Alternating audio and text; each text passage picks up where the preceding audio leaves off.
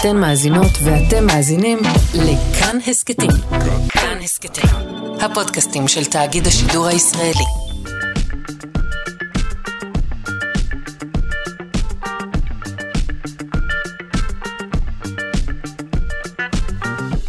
שלושה שיודעים.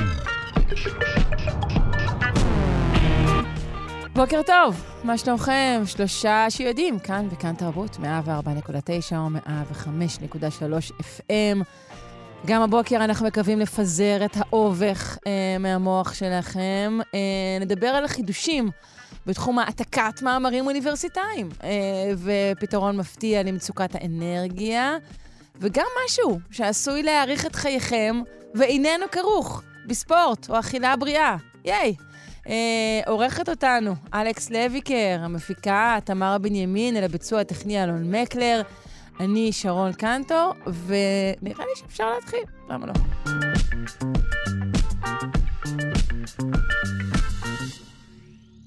נתחיל עם צ'אט uh, uh, GPT, שרוחו מהלכת אימים. Uh, זהו הצ'אטבוט שאותו uh, יצרה OpenAI, הוא יכול לכתוב טקסטים משכנעים בכל אורך שנדרש. אה, כולל טיעונים ומסקנות, מה שמוביל לחשש, שכבר מתחיל להתממש, שסטודנטים ישתמשו בו להגשת מטלות שעליהם להגיש בכתב.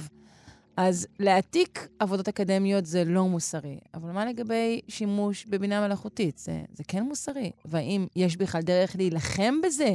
האם זה סופו של הנייר האקדמי? חלילה וחס.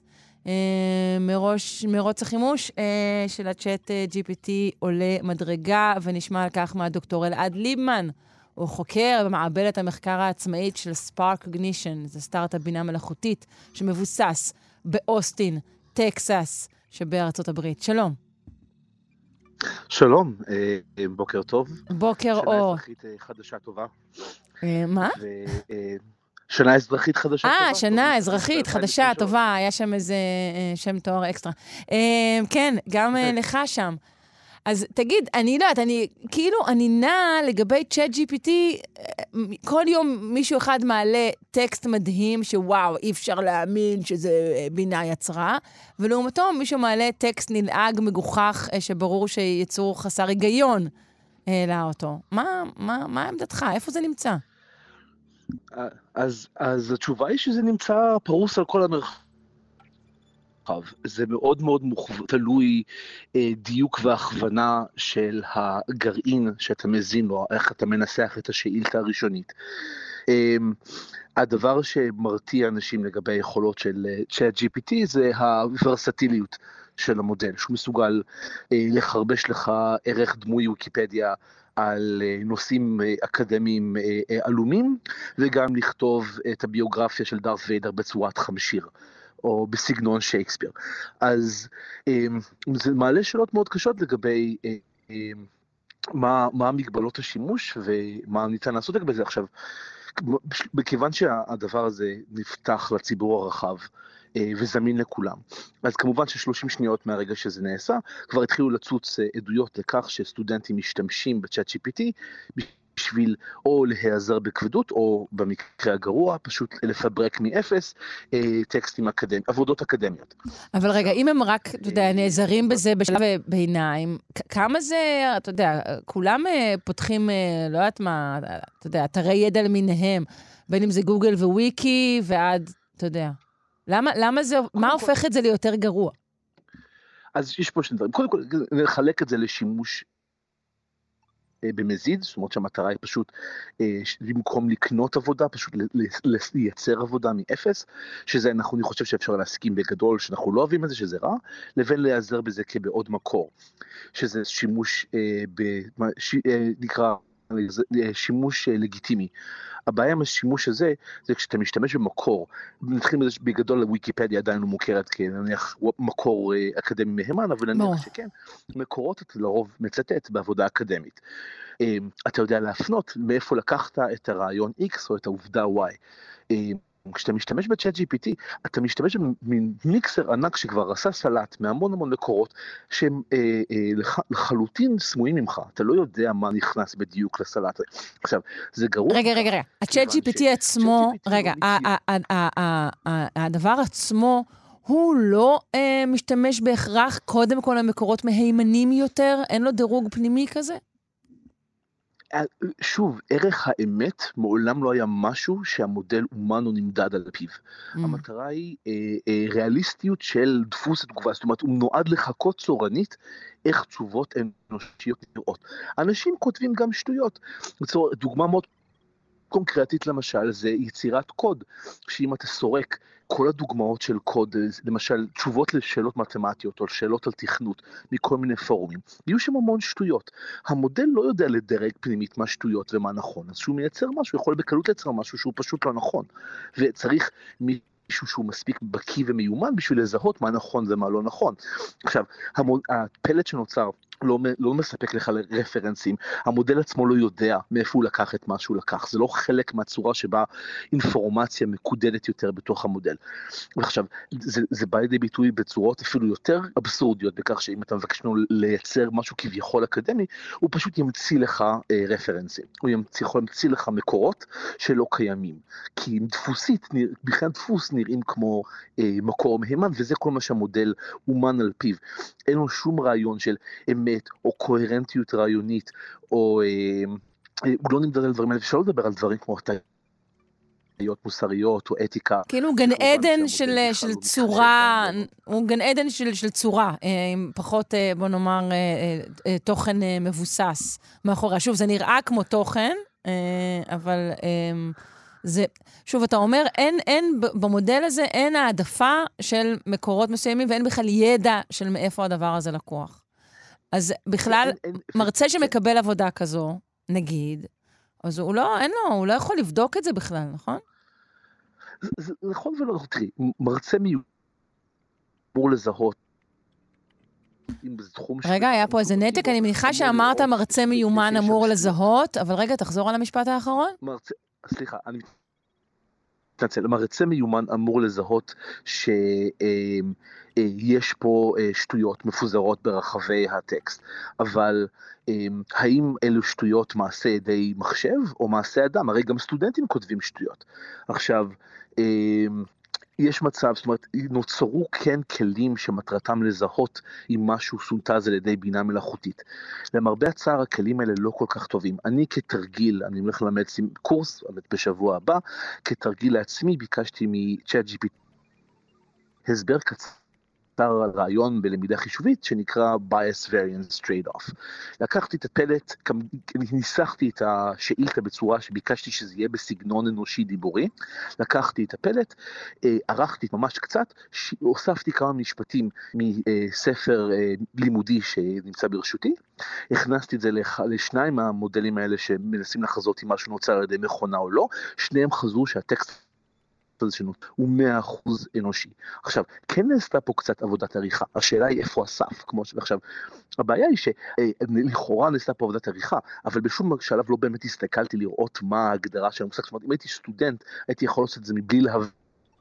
רגע, וזה עדיין היה חומק מבעד הרדאר של אה, מה נכון ומה לא, או מה אנושי ומה לא. ולכן אנחנו נמצאים במובן הזה בעיצומה של בעיה שהולכת להחריף ככל שהמודלים האלה יעשו יותר ויותר משוכללים ומתאים אה, מבחינת כיצד הם עובדים וכיצד הם נתפסים על ידי קורא, במיוחד קורא לא מיומן או קורא שמישהו שעכשיו אמור לבדוק 200 עבודות ויש לו בדיוק חמש דקות להשקיע בכל עבודה. אתה יודע, זה כאילו רק קצה נורא בעצם לא מאוד חשוב של, ה, של, ה, של הבעיה. כי הבעיה העמוקה שכאן היא עצם זה שאנשים בכלל רוצים... לייצר אה, אה, ניירות כאלה מזויפים. כלומר, אז בוא בכלל נבטל את האנשים. אם אתה בעצם סתם מגיש איזה נייר סתם, וההוא סתם לא יודע לקרוא אותו, אז יאללה, אז אנחנו המכונה פה. זו שאלה מצוינת. תראי, יש הנושא הזו של כיצד שיטות הערכה זה נושא אה, מאוד מאוד טעון ובעייתי במחקר אה, של הוראה באופן כללי, וברור שאחת הבעיות פה יש סטודנטים שלא רוצים ללמוד ומרצים שלא כל כך דחוף להם ללמד.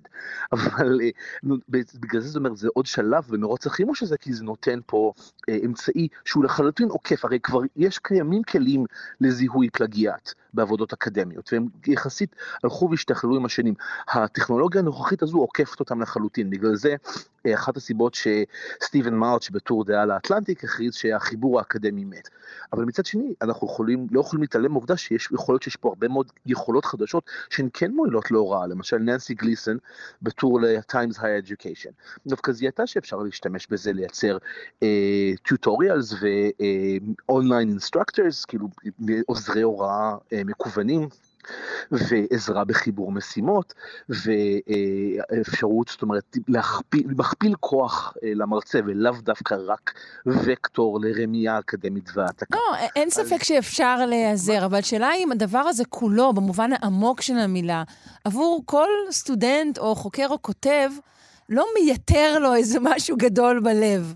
אנחנו די, יכולים כבר רק לשבת על הספה ולכרסם אה, פחמימות. זה, זה מה שאני מתכוונת.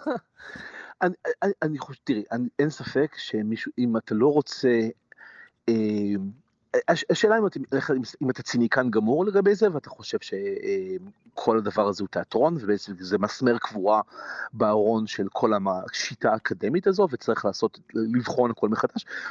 לכאורה, אפשר לחזור לשיטות הערכה אחרות, שהן עמידות לאמצעי הרמייה למשל, בוחן בעל פה. בדיוק, זה יהיה קאמבק, נכון, רק למרצים פרונטליים, נוכחות בכיתות, דיאלוגים. וואו, זה יחזיר שיטות יווניות של, של לימוד. סוקרטס ייכנס ל... אדיר. נכון. זה קיים כבר עכשיו בכיתות, הבעיה הגדולה שלך זה גם ה basic הייצור ההמוני של השכלה גבוהה.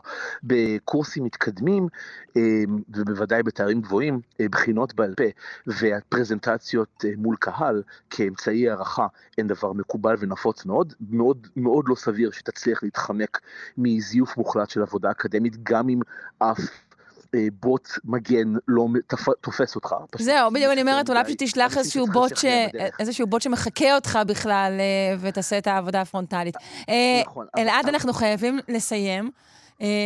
ונמשיך, אני מקווה, בשבוע הבא, עם עוד מסמר בארון הקבורה. או לחילופין, מסמר לתליית העתיד המזהיר שלנו. אה, דוקטור אלעד ליבמן. חוקר במעבדת המחקר העצמאית של SparkCognition, סטארט-אפ בינה מלאכותית שמבוסס באוסטין, טקסס. להתראות, שלום. ביי, להתראות, תודה רבה.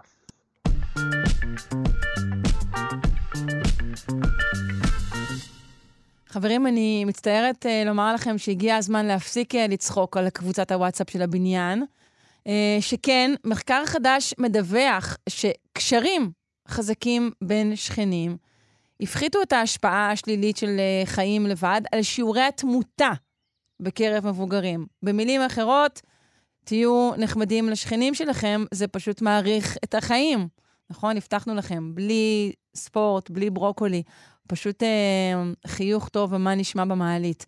אה, דוקטור קובי שטיין, מרצה בכיר בבית הספר למדעי ההתנהגות, ובחוג לפסיכולוגיה, המסלול האקדמי, המכללה למינהל. בוקר טוב. בוקר טוב. היי. אז אנחנו רוצים uh, לעמוד על הקשר uh, בין uh, שכנות uh, טובה לאורך uh, של חיים, נכון? לאורך החיים זה תקופות שונות בחיים, כמובן שיש נקודות שבהן זה יותר חשוב, אבל באופן כללי אנחנו בני אדם, אנחנו יצור חברתי, ומוכח בכמה וכמה מחקרים ש... החברתיות שבנו היא משהו שנשמר בנו אבולוציונית. אנחנו זקוקים לאנשים אחרים בשביל לחיות חיים טובים ובשביל לחיות חיים בריאים וארוכים. כן. אה, מה המחקר הזה בעצם עשה? איך הוא, איך הוא בדק את ההשפעה של, אה, של שכנות על אורח חיים? המחקר בעצם בדק אה, קבוצה גדולה של אנשים בסין ובדק עד כמה מדווחים על אה, בריאות טובה יותר, עד כמה גם השוואות סטטיסטיות בעצם ותוחלת חיים, ואיך התנהלות בין שכנים בעצם אה, מקושרת לדברים האלה, ומצא שבעצם יש בהחלט יתרון לעניין הזה. עכשיו, זה מחקר, כבר יש שורה ארוכה של מחקרים שממש מראים לאורך המון המון זמן, שחיבור בין אנשים בסופו של דבר הוא משהו שמאריך חיים ומיטיב עם החיים. מדברים פה אבל בעיקר על, על שכנים מבוגרים, והשאלה שלי, האם הדבר הזה קשור גם לדברים פרקטיים?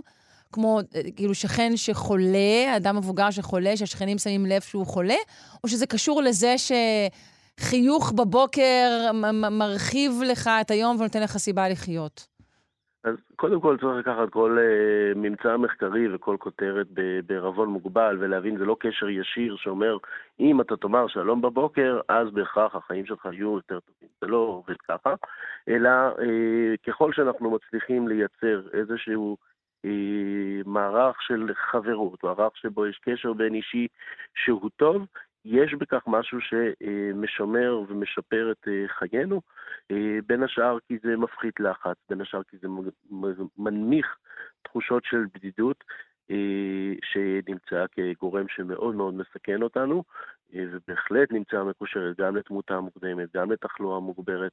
אז זה לא שחד משמעית, כן, ברגע שתגיד שלום בחדר המדרגות, אז... לא, ברור, אתה צריך להגיד שלום רציף במשך אה, שנה לפחות, וגם להמשיך את ה... גם בהלוך וגם בחזור. אה, אתה צריך גם לחוש שמשהו קורה שם ברמה ההדדית. כן, לא, אז אני מבינה, אבל אתה מתכוון כן ל- ל- לרעיון החברתי העמוק, שקשור באמת לחברה האנושית, ולא לזה שפשוט באמת אם מישהו חולה אז מישהו אה, ישים לב לזה, היי, כמה זמן היא כבר לא הייתה כאן, זה, זה משהו שקשור באמת אה, לחברות ולביטול אה, של בדידות. המחקרים שלך אה, עוסקים אה, בכלל בהבנה של בדידות, נכון? כן, המחקרים שלי מנסים להבין לעומק את חוויית הבדידות. ובעצם לאפיין את הפנים השונות של חוויית הבדידות, כדי להבין באמת יותר לעומק באיזה אופנים אנחנו זקוקים אחד לשני. כן. בדידות הרי בסוף זה ביטוי של זה שאני מאוד מאוד זקוק לאחר והוא איננו. כן. האם היית מגדיר את התקופה שלנו שבה אה, אפשר להגיד אה, שהתקשורת היא רבה, החברות הוא, הוא, הוא רב, או, או לכאורה רב, כתקופה שהיא בודדה אה, פחות, או בודדה יותר, או שזה בכלל לא ניתן אה, אה, לכימות? יש, יש בהחלט אה, מי שיטען שאנחנו חיים בתקופה שהיא בודדה יותר. אה, לפני כמה שנים יצא ספר שנקרא "מדוע אנחנו מצפים יותר מהטכנולוגיה ופחות אחד מהשני". במובן הזה שאנחנו בעצם יצרנו לנו המון פלטפורמות לחיבורים כביכול בין אחד ובין השני, אבל במקביל איכות הקשרים האלה התרופפה ונהייתה יותר שטחית לפעמים, אה, ולכן אי אפשר לומר שפשוט יותר קשר אה, זה מה שהופך את האנשים לפחות בודדים. אז יש פה איזשהו משחק גומלין בין כמות ואיכות. אז צריך לקחת את הדברים האלה בחשבון. היית אומר שתקשורת אולי אינה קשר, בדיוק. זה רק אותו, נכון. אותו שורש. היא פרמטר אחד של קשר. אוקיי. Mm-hmm, okay. um, תגיד, אנחנו כבר עכשיו אפשר להגיד שבאמת הקורונה אה, פחות מעסיקה אותנו, uh, אבל um, היו מחקרים uh, שדיברו על רמות בדידות בקורונה, אבל, אבל הממצאים היו מפתיעים, נכון? בגדול, המון המון מחקרים נעשו.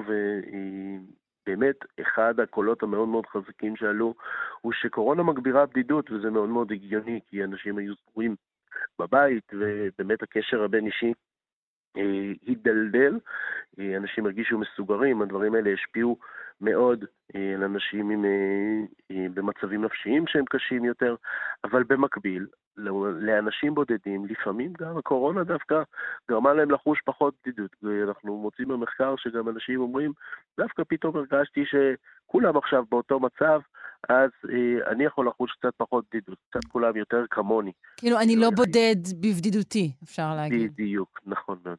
Mm. זאת אומרת, אה, האושר של אנשים ממשיך להיות עניין יחסי. זה אומר שאנחנו, בהיותנו יצור חברתי, אחד הדברים שאנחנו מרבים לעשות זה השוואות חברתיות. אנחנו עושים השוואות חברתיות גם ברמת ה... עד כמה אנחנו מחוברים לאנשים אחרים. כן. Uh, תגיד, um, יש um, עניין שקשור גם למגע פיזי? זה משנה עד כמה אנחנו במגע פיזי עם אנשים, שוב, לא בני משפחה. אלא, אלא אנשים שהם אה, שכנים, עד כמה אנחנו נוכחים איתם באמת באותו חלל, לוחצים את ידיהם, אולי חיבוק קצר.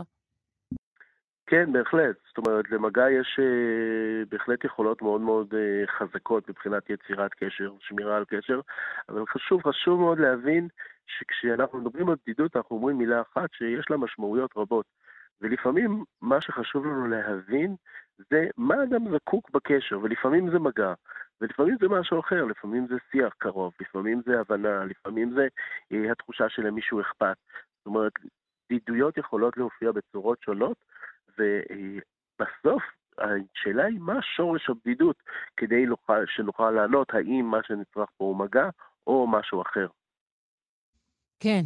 Uh, טוב, בכל אופן נזכיר שוב שהמחקר הזה שבדק בעיקר באמת uh, uh, סינים אמריקאים, מבוגרים, mm-hmm. נכון? אז הוא אמר ש-27% מהאנשים בני 60 חיים לבד, והקשר השכונתי בעצם האריך את חייהם. הקשר עם שכניהם והקשר בשכונה בכלל, נכון? כן, זאת אומרת באופן מתמי אפשר היה לראות שאנשים ששמרו על קשר, יצרו קשר ברמה השכונתית, אה, אורח החיים שלהם היה גדול יותר. יפה. Uh, טוב, אז uh, נקווה שכולנו נהיה נחמדים לשכנינו בבוקר זה. אני מודה לך מאוד, דוקטור קובי שטיין, מרצה בכיר בבית הספר למדעי ההתנהגות ובחוג לפסיכולוגיה, המסלול האקדמי, המכללה למינהל. בוקר טוב, תודה רבה על השיחה. תודה רבה, יום טוב.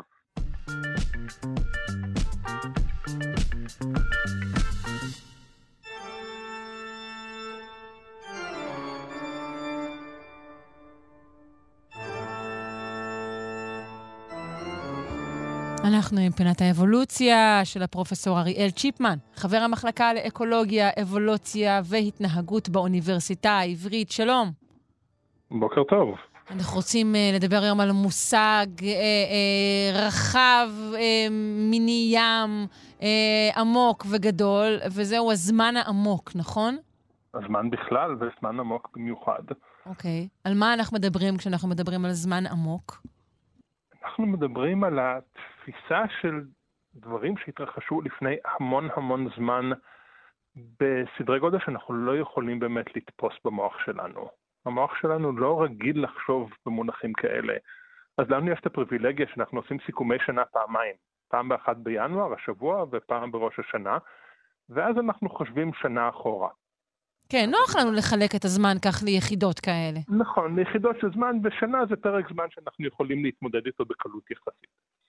השאלה היא איך אנחנו מתמודדים עם סדרי גודל של עשרות מיליוני, מאות מיליוני שנים, מיליארדי שנים, אה, ויש כמה דרכים לעשות את זה, ואולי אני אתחיל תוך כדי שיחה לפרק את הזמן לסדרי גודל. אני אתחיל בשנה ונראה עשרות ומאות ואלפי ומיליוני שנים וננסה להבין מה קורה בסקלות זמן שונות, אולי זה קצת יכול לעזור לנו להבין איך להתמודד עם סדרי גודל כאלה.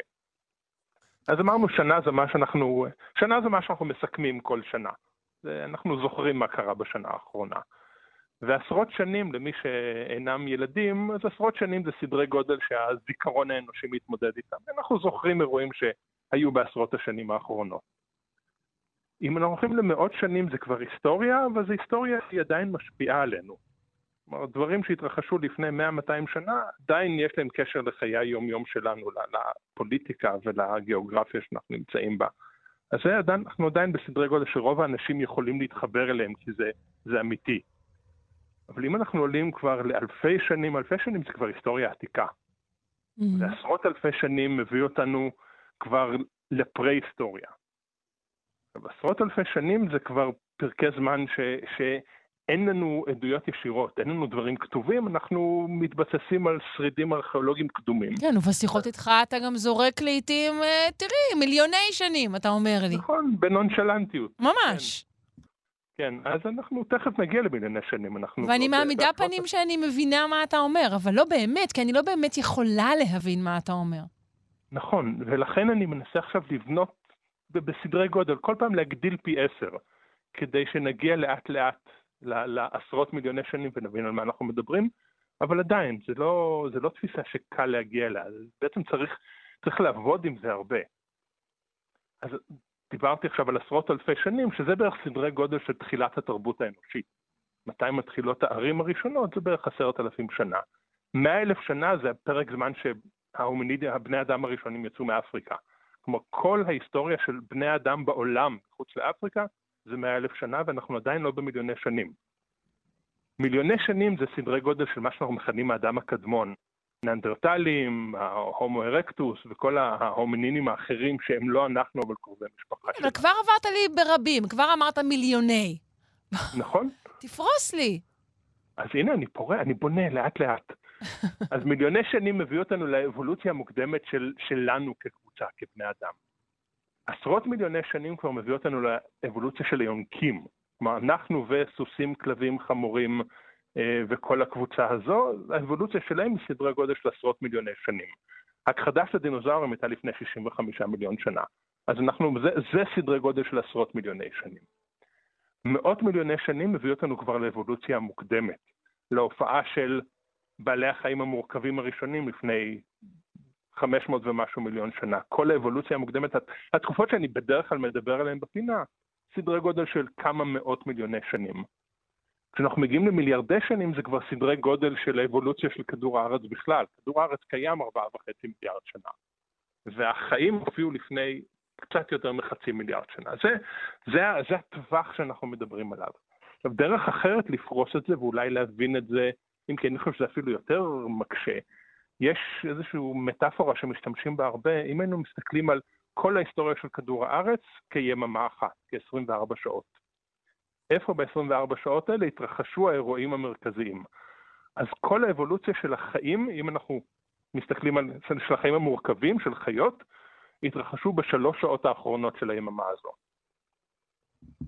כלומר, שלוש שעות, אוקיי. אז אני צריכה לחלק את ה... אוקיי, החלק הזה ביממה, הבנתי. החלק הזה ביממה. כלומר, אם, אם, אם היינו מדמים את כל ההיסטוריה של כדור הארץ כיממה אחת, החיים המורכבים, החיות, הם בשלוש שעות האחרונות. כלומר, יש לנו הרוב הגדול של ההיסטוריה של כדור הארץ, זה לפני שבכלל יש חיים מורכבים. יש חיים חד-תאים פשוטים, אה, אולי התחלה של רב-תאיות פשוטה, זה המיליארדי שנים שאנחנו מדברים עליהם. השלוש שעות האחרונות זה המאות מיליוני שנים שבהם כן. יש את האבולוציה של, אה, של חיות מורכבות. כן. שהכי היה עוזר לי זה כזה פוסטר גדול, כמו שיש ל... היה לי ליד המיטה כשהייתי קטן. אז זה, אז זה מה שצריך, אני צריך, אני אחפש לי כזה היום, ואני אתלה אותו ליד המיטה גם. אבל זה צריך להיות פוסטר שעובד בסדרי גודל, כלומר בקפיצות של פי עשר כל פעם. כן. כי אם אנחנו מנסים לעשות את כל ההיסטוריה של כדור הארץ על פני פוסטר אחד ארוך, שימלא לך את כל החדר, ההיסטוריה האנושית הייתה הכמה מילימטרים האחרונים. שם ליד התקרה, למעלה, ליד, כן, קורי לא העכביש. לא הייתי יכולה להכניס שם שום דבר. אז אנחנו צריכים לעבוד לא בחלוקה של, לא בחלוקה של כאילו יממה, אלא לחשוב כל פעם בפי עשר. בעשרות אנחנו בחיים האנושיים, במאות אנחנו בהיסטוריה, אלפים אנחנו בהיסטוריה קדומה, מיליונים זה אדם, ועד עשרות ומאות מיליונים שזה האבולוציה של, של בעלי חיים. עכשיו, גם אם אני מפשט את זה ככה, אני חושב שרוב האנשים רוצים לקבל כאב ראש בערך במיליון שנה. כי שוב, שנה אחת זה משהו שאנחנו מתמודדים איתו, עלינו שש פעמים, הגדלנו פי עשר, כן. כדי להגיע למיליון. פי עשר, לא פי שש. כלומר, שש פעמים הגדלנו פי עשר כדי להגיע למיליון, ועוד כמה פעמים כדי להגיע לעשרות ומאות מיליונים. אז, אז החשיבה הזו של פרקי זמן מאוד עמוקים, היא מאוד קשה וחייבים למצוא כל מיני דרכים לפרק ולפשט את זה כדי שנוכל להתמודד עם זה בכלל. כן. כש, כשחושבים אחורה על כן, אירועים שקרו לפני 100 מיליון שנה, אבל עדיין 100 מיליון שנה האלה, כל שנה הייתה שנה. כן, גם אז הייתה שנה. גם אז הייתה היו שנה. היו ימים, אז... היו עונות, היו ימים, ו- ואותו דינוזאור שחי לפני 100 מיליון שנה, התעורר בבוקר והיה לו יום של 24 שעות. אבל זה חזר על עצמו שוב ושוב ושוב ושוב ושוב מאות מיליוני שנים עד שהגענו ל- ל- לעידן של ההווה שלנו. סחררת אותי. זה בתחילת השנה האזרחית, שאנחנו מתחילים את ספירת הזמן האישית שלנו, זו נקודה טובה לעשות את הסחרור בזמנים האלה. בהחלט. פרופסור אריאל צ'יפמן, חבר המחלקה לאקולוגיה, אבולוציה והתנהגות באוניברסיטה העברית, תודה רבה לך, אני עובדת על הפוסטר. להתראות. להתראות.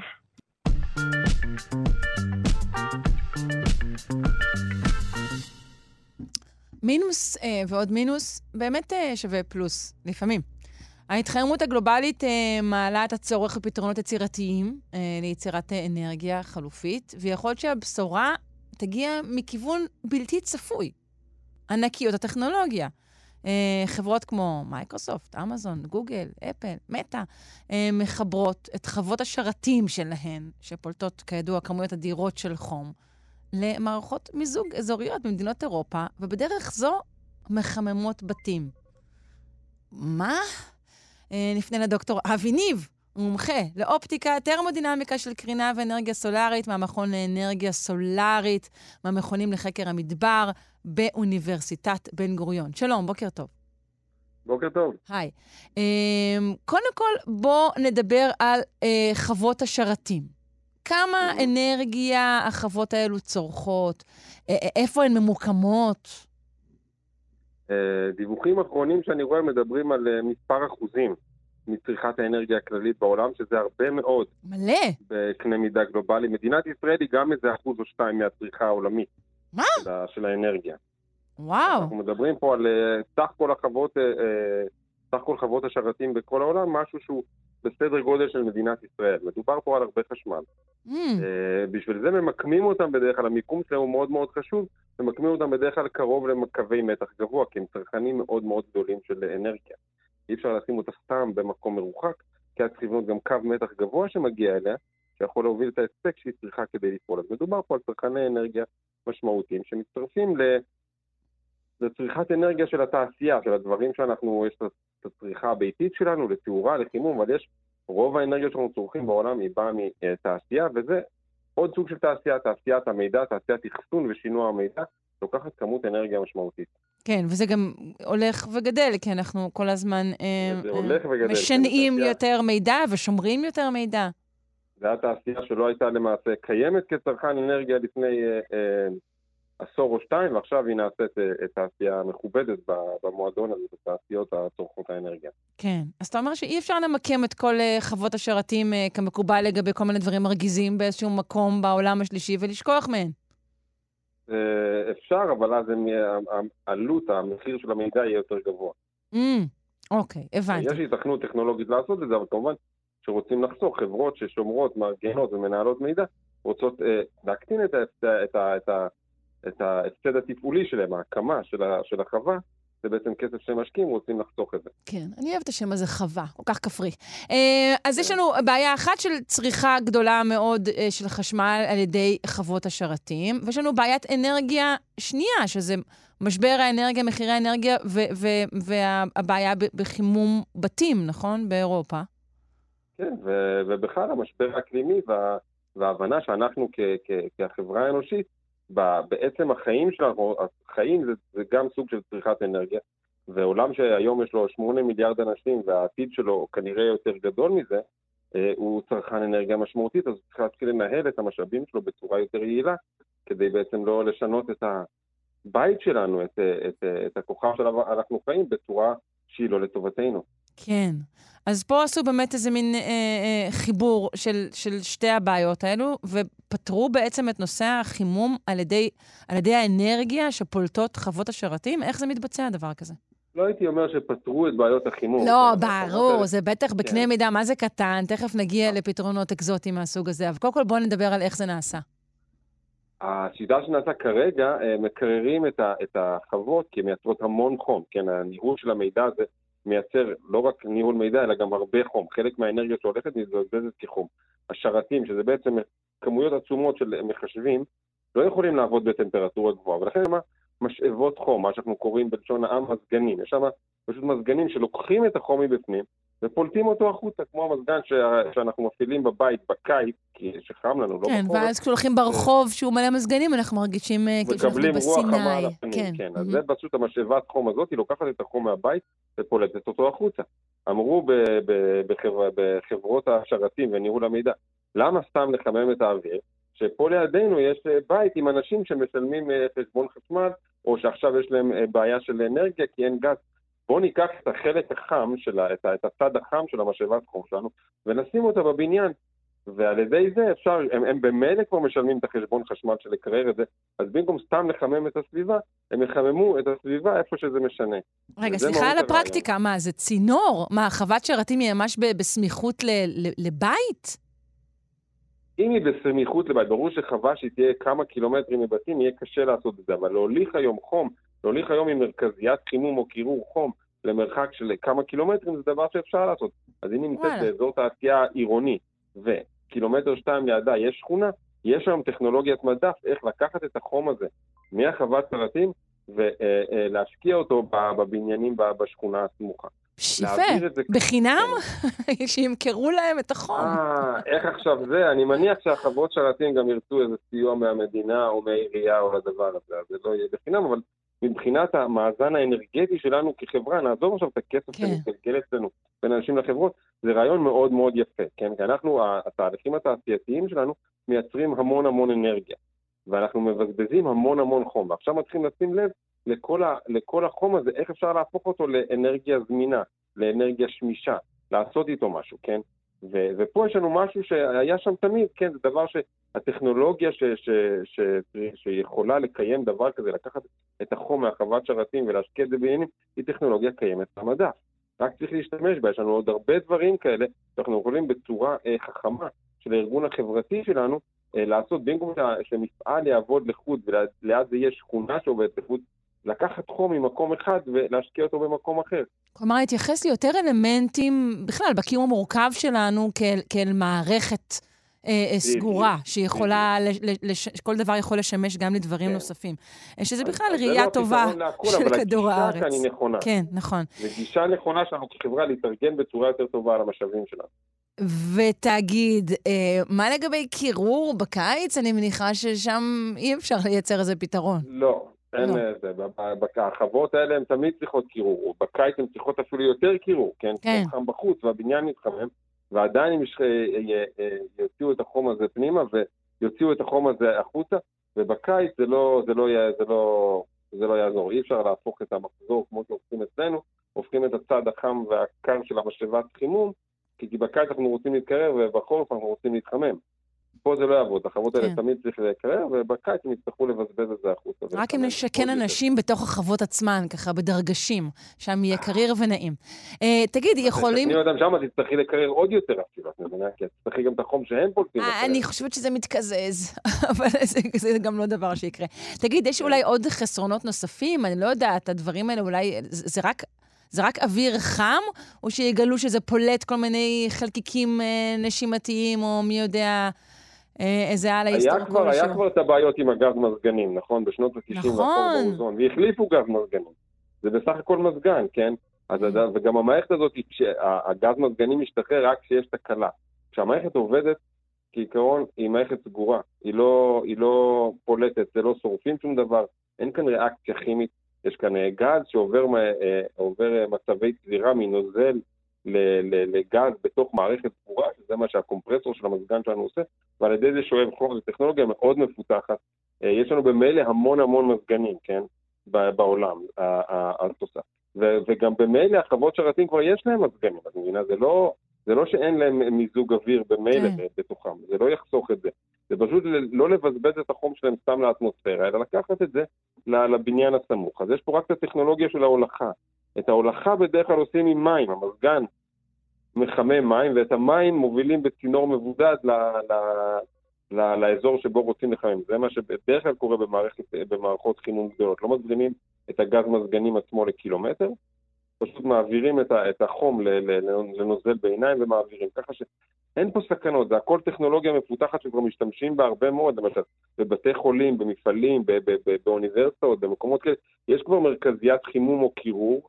על גג או באיזשהו צד, וצינורות שמובילים את זה לכל הקומפלקס של הבניינים. יודעים היום איך להוליך חום למרחקים גדולים, או קור, כן, לצורך העניין. אה, צריך כמובן לדאוג שה, שה, שה, שהחום הזה לא יתבזבז. אם למשל תקחי את הצינור עם המים החמים אה, לאורך כמה קילומטרים בשלג, ברור שיכול להיות שרק תמיסי קצת השלג מסביב. אז צריך לבודד אותו טוב. אבל זה גם טכנולוגיה שקיימת, כן? אז זה רעיון יפה שלוקחים טכנולוגיות קיימות אה, ומשתמשים בהם בצורה יצירתית כדי אה, אה, לשפר את מאזן האנרגיה שלנו. בואו נדבר באמת על מספרים. נכון להיום, על, על כמה בתים מדובר? אני לא יודע, זה, זה, אני לא יודע איפה כן. החוות שרתים ממוקמות mm.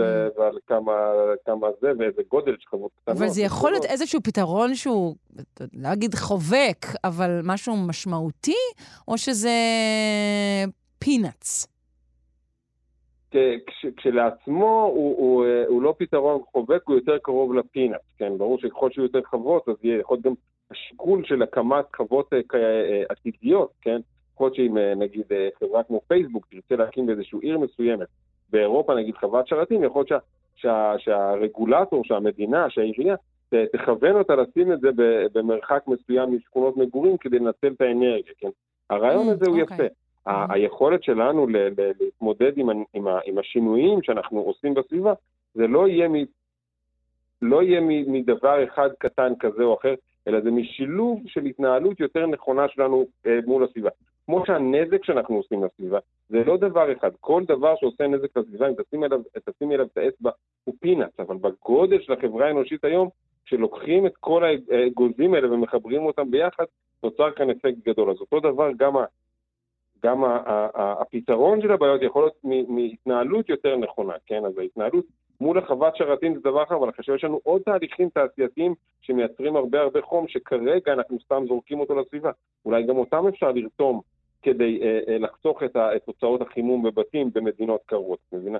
הרעיון עצמו כן. הוא נכון, זה, זה רעיון שנמצא בקצה השני של הסקאלה לתגלית המדעית הגדולה שנעשתה לפני uh, כמה שבועות, שבה הצליחו להפיק uh, uh, מאזן אנרגיה חיובי מהיתוך גרעיני.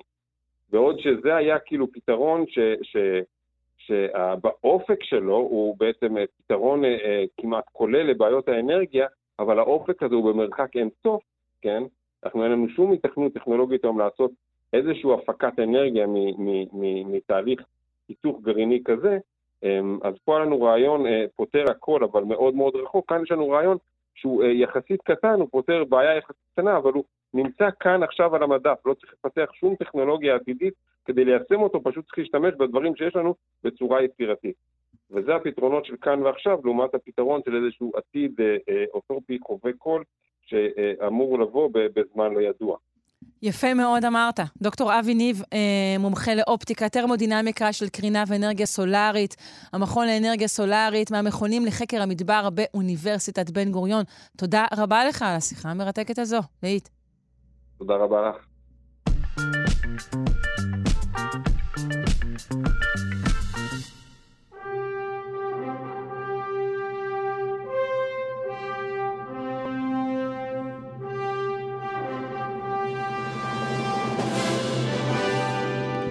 דיברנו קודם עם uh, פרופסור אריאל צ'יפמן על הרעיון של uh, זמן עמוק ובכלל uh, תפיסות של זמן.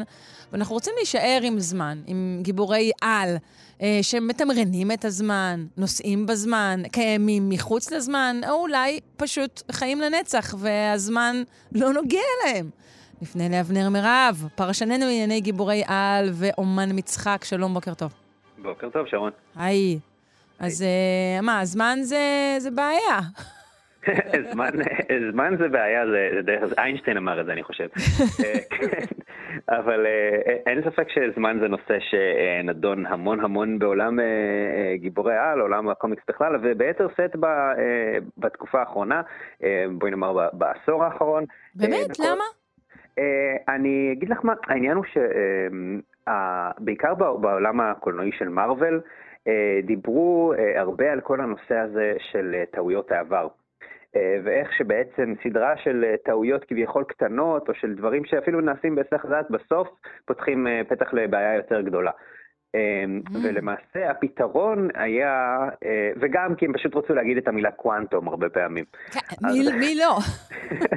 אז כן, אז הפתרון בעצם לסאגה שנקראת בעצם סאגת האין סוף, עוד אה, רמז לזמן, אה, שהסתיימה לה ב-2018, היה מעין מסע בזמן, דילוג ממקום למקום, אבל מה שהיה יפה בגישה שלהם זה שהם אמרו, אתה לא יכול לנסוע לעבר כדי לשנות את העתיד.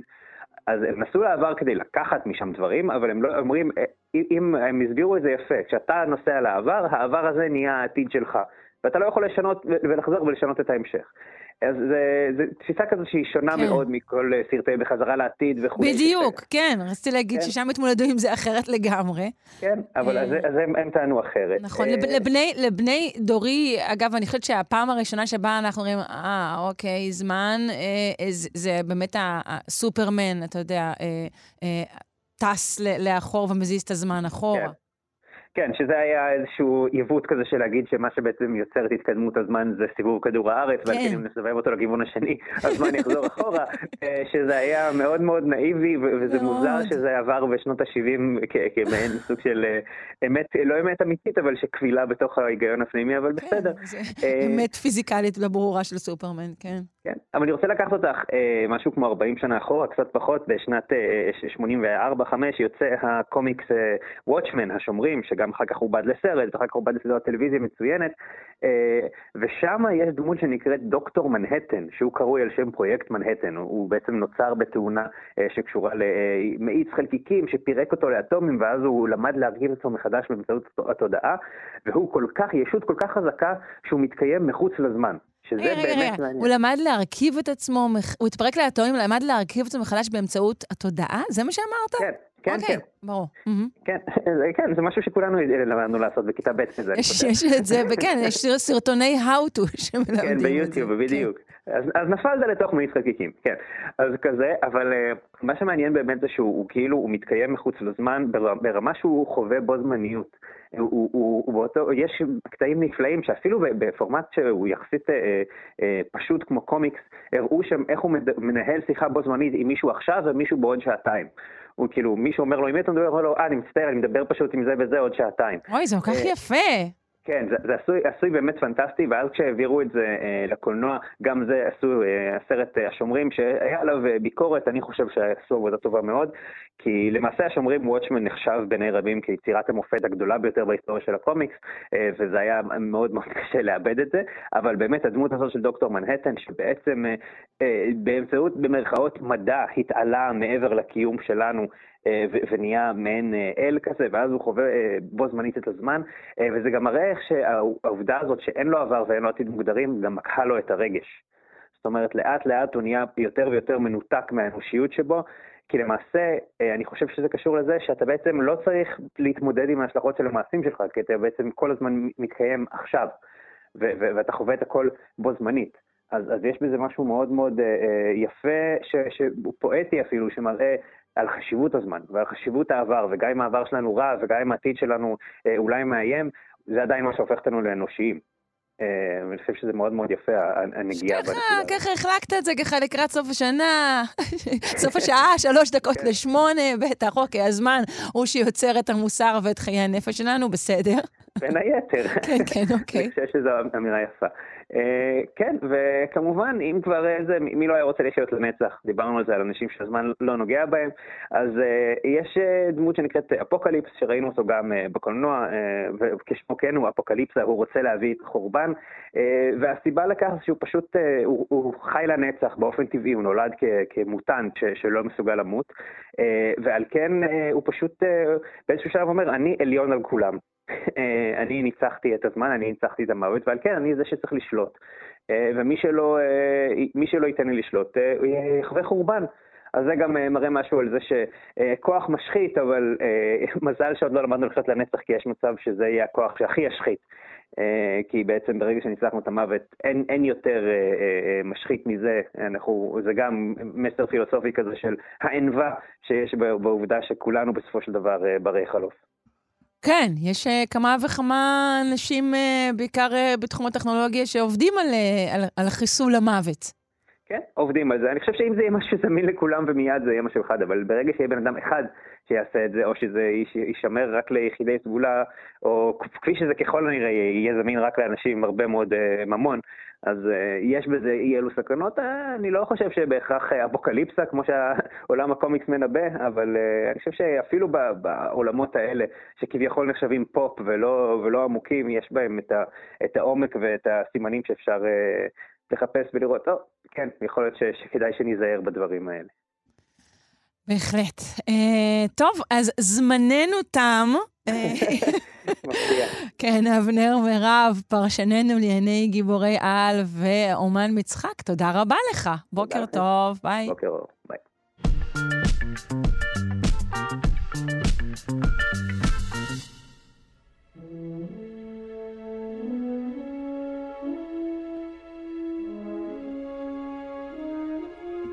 חברים, בואו ננתח קצת אבק ביחד, בסדר? אה, ניתוח דגימות שנאספו מהירח מגלה שמים שנמצאים על פני שטחו של הירח, מקורם בכלל בשמש. איך הם הגיעו לשם, ואיך בכלל קבעו מה מקורם. כמה מים יש על הירח?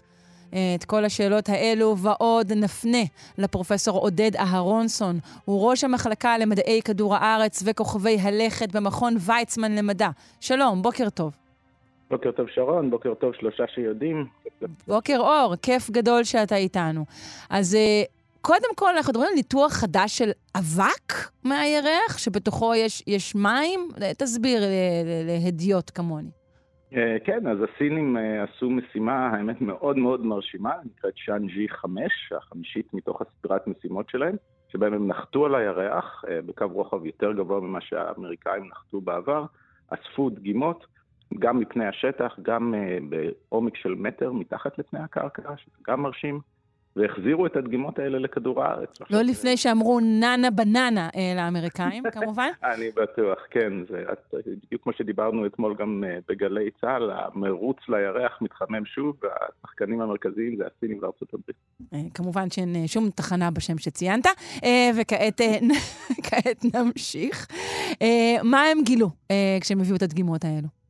אז אז מה שהם גילו, הם גילו כל מיני דברים, אבל כרגע אנחנו מתמקדים בתגלית ספציפית שבה הם הצליחו למדוד את המים שנמצאים ממש על השפה של הגרעין. אה, האמת שבעבר כבר דיברנו בשלושה שיודעים, בתחנת רדיו הטובה, אה, שיש מים על הירח, אה, ואפילו דיברנו על איפה הם נמצאים, בעיקר נכון. נמצאים באזור הכתבים, איפה שהשמש מתקשה לחדור לתוך המכתשים. יש בכתבים מכתשים עמוקים, והשמש לא מצליחה לזרוח מעל השפה של המכתש, ושם יש ממש מצבורי קרח אה, אה, גדולים, אה, ממש קרח שאפשר להשתמש בו.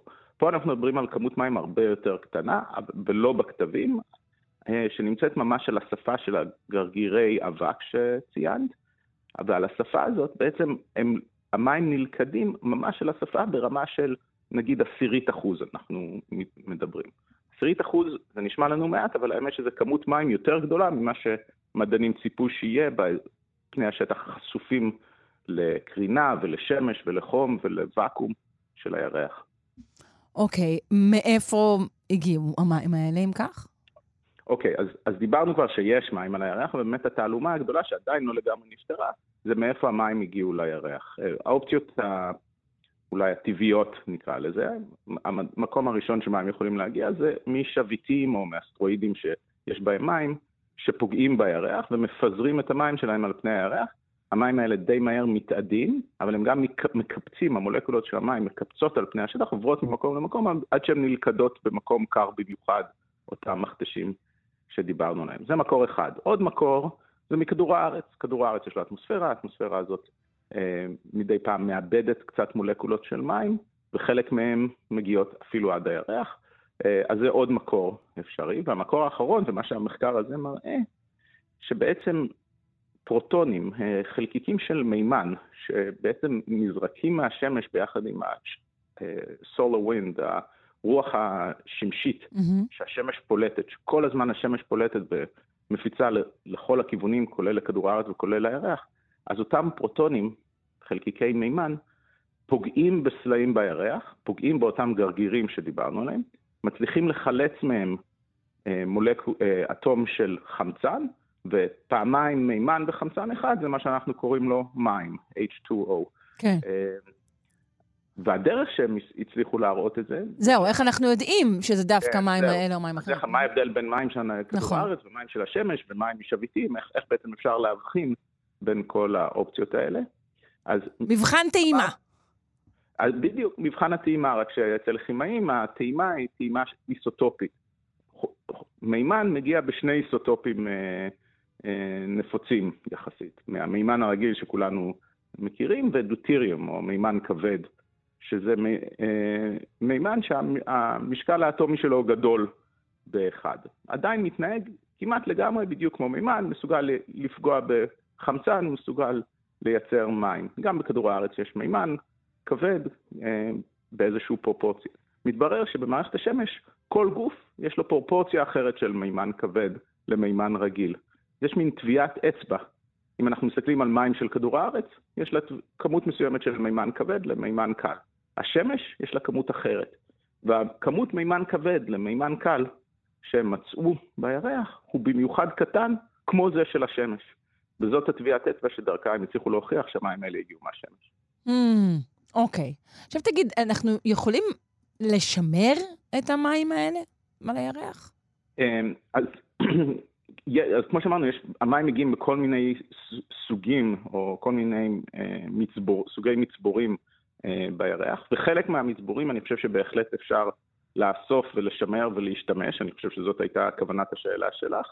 אמ, ספציפית, המים שהם על שפת הגרגירים, שאנחנו מדברים עליהם פה, אפשר אומרת, אם ניקח את הגרגירים ונחמם אותם באופן מאוד אינטנסיבי, המים האלה יתאדו ואפשר לאסוף אותם, ובהחלט אפשר לחלץ אותם ולשמור אותם. אבל יכול להיות שיש מים יותר נגישים מזה, שאפשר להשקיע פחות אנרגיה בשביל להשיג אותם. אז כן, חברות גדולות, אפילו אני יודע ש... בלו אוריג'ן וספייסקס ובטח נאסא משקיעות משאבים רבים ולנסות להבין איך אפשר לאסוף את המים של הירח, איזה, איזה מפעל מים אנחנו יכולים לייצר על הירח בשביל, בשביל לאסוף את המים כדי להשתמש בהם על, על ידי אנשים. אני לא בטוח שספציפית הסוג הזה של המים הוא אנרגטית הכי כדאי, אבל בהחלט זה אפשר, אחת האפשרויות. האם אנחנו יכולים אה, ללמוד אה, על ידי, שוב, הטכנולוגיות או בכלל הממצאים כאן, גם על מקור המים אה, על כדור הארץ? Uh, כן, זאת אומרת, אם אנחנו נוכל להבין איזה פרופורציה של המים של הירח, הירח כל הזמן מקבל מהשמש, אז בהחלט יהיה לזה גם השלכות לאיך הכמות מים שיש לכדור הארץ, איך היא הגיעה אליו. Uh, זה, זה מדהים שזאת שאלה עדיין לא פתורה, זאת אומרת, אנחנו כן. יודעים שחלק מהמים של כדור הארץ הגיעו מתוך כדור הארץ בזמן שהוא נוצר, חלק הגיעו משביטים, וחלק כנראה גם מהשמש, אבל אנחנו לא יודעים את הפרופורציות. אז דרך הירח, שהוא בעצם מין מקרה קיצון, אנחנו נוכל אולי להבין יותר טוב גם מאיפה אנחנו באנו. יפה, אני מאוד מאוד מודה לך, פרופ' עודד אהרונסון, ראש המחלקה למדעי כדור הארץ וכוכבי הלכת במכון ויצמן למדע. בוקר טוב. יום טוב לכולם. ביי.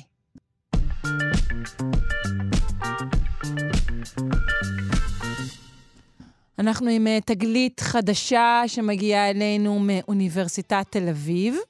חלבוני אה, קרום התא החיוניים לאיחוי תאים אוהבים לנדוד לאזורים אה, בעלי עקמומיות גבוהה. החוקרים הצליחו ליצור מערכת אה, שמדמה אה, קרום תא בעל עקמומיות, ושמאפשרת אה, לחקור את השפעת הצורה של קרום התא על מיקום החלבונים ואיחוי של קרומי תאים. Um, אנחנו נפנה לדוקטור ראיה סורקין, מבית הספר לכימיה, בפקולטה למדעים מדויקים באוניברסיטת תל אביב, שתעזור לנו להבין בכלל מהי עקמומיות uh, קרומתה, ואיך אנחנו יכולים uh, uh, להשתמש בגילוי החדש הזה. שלום, בוקר טוב. שלום, בוקר טוב. היי. אז באמת נתחיל בשאלה הראשונה הזו. מה זאת אומרת רמת עקמומיות שונה בתאים? תסבירי לנו את זה. אוקיי, אז uh, כשאנחנו חושבים על קרומי תאים, אנחנו חושבים על uh, מין שקית כזאת שבעצם עוטפת את התא ומדמיינים משהו שהוא די uh, שטוח. אבל למעשה, בתאים חיים יש הרבה מאוד קרומים שיש להם צורה קמומית, זאת אומרת, כמו תדמייני מין חוט חשמל כזה, משהו ש, שהוא מאוד מאוד דק במימד אחד, אה, והקומיות היא מעניינת וחשובה, למשל בהקשר של התא של הביצית. אז הביצית מצד אחד היא התא הכי גדול בגוף, הוא תא באמת מאוד מאוד גדול, מצד שני יש לביצית אזור אה, שבעצם מכוסה במין אה, שערות ממברנה כאלה מאוד מאוד מאוד דקות, ו... וזה המקום שבו, שבו קורית ההפריה בין הזרע לבין הביצית. אה, אז, אז אה, הקומיות היא חשובה ומעניינת, ולא לגמרי מבינים מה התפקיד שלה. זהו, אבל למ, למה דווקא שם? מה, מה מקור המשיכה לשם? או, יפה. אז זאת בדיוק אה, אחת השאלות שאנחנו שואלים, ובמחקר הזה אנחנו גילינו שהקומיות משפיעה על המיקום של חלבונים מסוימים, חלבונים ספציפיים, שיודעים שהם מאוד מאוד חשובים לתהליך ההפריה, למשל. אז יש חלבון שיודעים שאם מבטלים אותו בהחברה, ההחברה הזאת תהיה הכרה. זה חלבון שהוא קריטי להפריה, אבל לא יודעים מה הוא עושה. ומה שאנחנו ראינו זה שאם אנחנו לוקחים אה, איזושהי בועית ממברנה כזאת ומושכים ממנה חוט ממברנה דק, החלבונים האלה מעדיפים ללכת לאזור הזה הדק של הממברנה, וככל שהקמומיות גדלה, ככל שהצינורית הזאת נעשית יותר קצרה, יותר חלבון הולך לצינורית. אז בעצם החלבונים האלה יש להם רגישות לעקמומיות, ובריכוזים מסוימים הם גם יכולים לייצר עקמומיות. כנראה שהם גם מביאים איתם חלבונים נוספים ויוצרים אה, איזשהו אזור מועדף להיווצרות בעצם של הפיוז'ן, של איחוי הממברנות שקורה בתהליך ההפריה.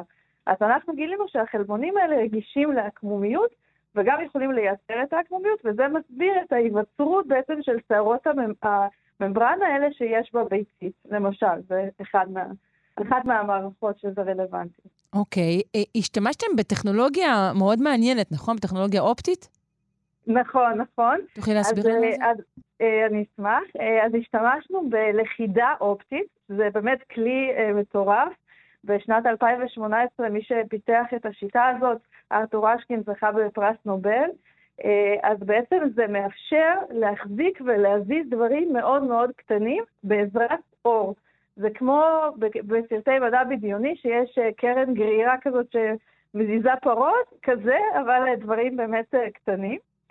אה, ואני אני, אני אסביר איך השתמשנו בזה, אז בעצם הגישה באופן כללי אצלנו במעבדה היא שאנחנו רוצים להבין איך תהליכים ביולוגיים קורים, דרך זה שאנחנו רוצים לבנות אותם בעצם מאבני הבניין הכי בסיסיות. כמו שפיינמן אמר, אה, ציטוט אה, ככה מפורסם של אה, פיינמן, זה שאני יכול להבין רק מה שאני יכול לבנות. אז אנחנו מנסים להבין תהליכים דרך זה שנבנה אותם מהמרכיבים הכי בסיסיים שלהם. אז אנחנו לוקחים איזושהי מערכת מודל של ממברנה, בועיות ממברנה, ואנחנו שואבים אותן מצד אחד עם פיפטה מאוד דקה, ומצד שני אנחנו לוקחים כדור קטן, לחוץ במלכודת אופטית, שהוא מוחזק אך ורק בעזרת אור, זה באנגלית נקרא optical tweezers, כמו פינצטה, אה, שבעזרת קרן אור מאוד מאוד מרוכזת אנחנו יכולים להחזיק את הכדור הזה, אנחנו מצמידים אותו לבועית הממברנה, ואז אנחנו מושכים, וככה בעצם אנחנו מייצרים את חוט הממברנה המאוד דק הזה, אה, שמאפשר לנו לחקור את השפעת העקמומיות על אה, התנהגות החלבונים ובאופן כללי על תהליכים שקורים אה, בתאים. וואו, זה בעצם מין מלקחיים אופטיים ב- כאלה. בדיוק, בדיוק ככה, בדיוק ככה, מלקחיים אופטיים. כן, וזה, זה מדהים. פעם ראשונה שרואים את זה, זה, זה פשוט מדהים. כן, זה נשמע מדהים ממש. uh, תגידי, זה, הגילוי שלכם הוא רלוונטי רק לענייני הפריה, או שהוא גם יכול לסייע לנו בעניינים של ריפוי? Uh, תראי, אנחנו עושים uh, מחקר בסיסי, אז אני לא אצער שמה שגילינו עכשיו uh, מחר יגרום לפיתוחים רפואיים חדשים, אבל כן, מחקר בסיסי הוא הבסיס שעליו בהמשך. יכולים להתפתח גילויים ותרופות חדשות, וגם החלבונים האלה שאנחנו חוקרים, הם מעניינים אותנו מאוד בהקשר של כמה מערכות. אלה חלבונים שנמצאים בכל מקום בגוף, הם רלוונטיים גם להפריה, אבל גם למשל להדבקה ויראלית, אה, והתפקיד שלהם, אופן הפעולה שלהם הוא לא ידוע. ואנחנו מאמינים שהתכונות של הממברנה, כמו הקמומיות ומתח הפנים של הממברנה, בנוסף להרכב של הממברנה, אלה מאפיינים שהם מאוד מאוד חשובים לפעילות של החלבונים. ואנחנו מקווים שאם נבין איך הם עובדים ואיך הם פועלים, זה אה, בעצם יאפשר אה, בהמשך אה, פיתוחים, אה, פיתוחים אה, חדשים של תרופות, ובעצם הבנה יותר טובה של המנגנון, בסופו של דבר יכול להוביל גם לפיתוחים רפואיים חדשים. נפלא, אני מאוד מודה לך, דוקטור ראיה סורקין, מבית הספר לכימיה בפקולטה למדעים מדויקים, אוניברסיטת תל אביב. להתראות. תודה רבה. ביי.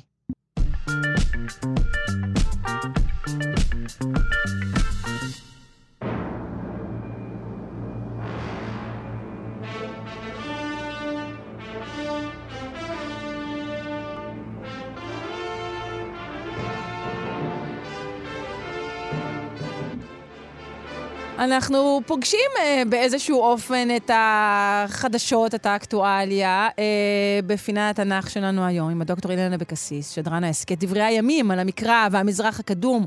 אותו אתם כמובן יכולים למצוא ב-ilanabc.co.il, שכן היום הוא י' בטבת, עשרה בטבת. אה, נכון, אה, אילן? שלום? אמת, אמת, בוקר טוב למאזינים. בוקר אור. מה שלומך? איך את חשה בבוקר קר זה ושטוף רוחות? אמ, כן, אה, כן, אתה יודע, אני באתי, עכשיו הייתי באירופה, זה מבחינתי יום חמסין. אה, יפה, יפה, מעלים בקודש ולא מורידים כידוע. עכשיו, הקור השורר בארצנו הוא באמת נקודת זינוק מעולה לנושא הפינה שלנו, שהוא צום עשרה בטבת, שחל ממש ממש היום. עכשיו, צום עשרה בטבת הוא אחד ממה שמכונה צומות החורבן. צומות שנקבעו לזכר חורבן בית ראשון בתאריכים שונים הקשורים לרעי החורבן. הצומות הן לפי סדר ההתרחשות מהמוקדם למאוחר, אה, עשרה בטבת, תחילת המצור הבבלי על ירושלים, י"ז בתמוז, הבקעת חומות ירושלים, בתנ"ך יש תאריך אחר אמנם, תשעה באב, יום חורבן הבית, גם במקרה הזה בתנ"ך יש לא תאריך אחד אלא שני תאריכים אחרים, רק אומר בקצרה שהתאריכים שמתייחסים לבית ראשון הם מאוד קרובים לתאריכים הללו, שהם עצמם מתייחסים לבית שני, וג' בתשרי, צום לזכר רצח גדליה בן אחיקם. עכשיו, הצומות נזכרים כבר בתנ"ך עצמו בספר זכריה. את יודעת, זכריה היה נביא שפעל בימי שיבת ציון, לאחר הצהרת כורש ולאחר שבית המקדש השני כבר עמד על מכונו, העם שאל את זכריה בעצם, מה צריך לקרות עכשיו? הרי בית המקדש קיים, שימי לב מה כתוב. וישלח בתל שר עצר ורגב מלך, זה שמות של אנשים, ואנשיו לכלות את פני אדוני, לכלות הכוונה להמתיק, מכירים את החלבה, הממתק המתוק, לאמור אל הכהנים אשר לבית אדוני צבאות ולנביאים לאמור, האבכה בחודש החמישי, הנזר כאשר עשיתי זה כמה שנים?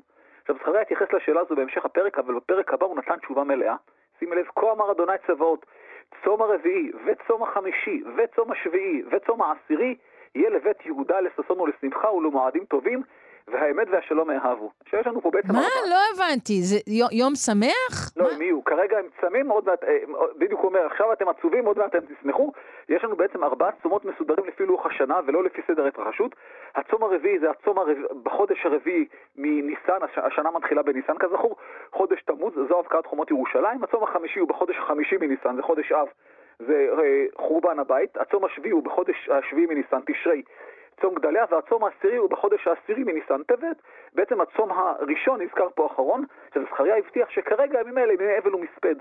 אבל בעתיד הם יהפכו ליום שמחה וצהלה, וזה מזכיר אגב את ההצעה שהועלתה עם קום המדינה, לבטל, צומ... לבטל צומות חורבן, אבל כיוון שהצום הוא על חורבן המקדש ולא חורבן המדינה, אז בסופו של דבר הוחלט שרק בניין בית המקדש בפועל יכול לבטל את הצומות הללו.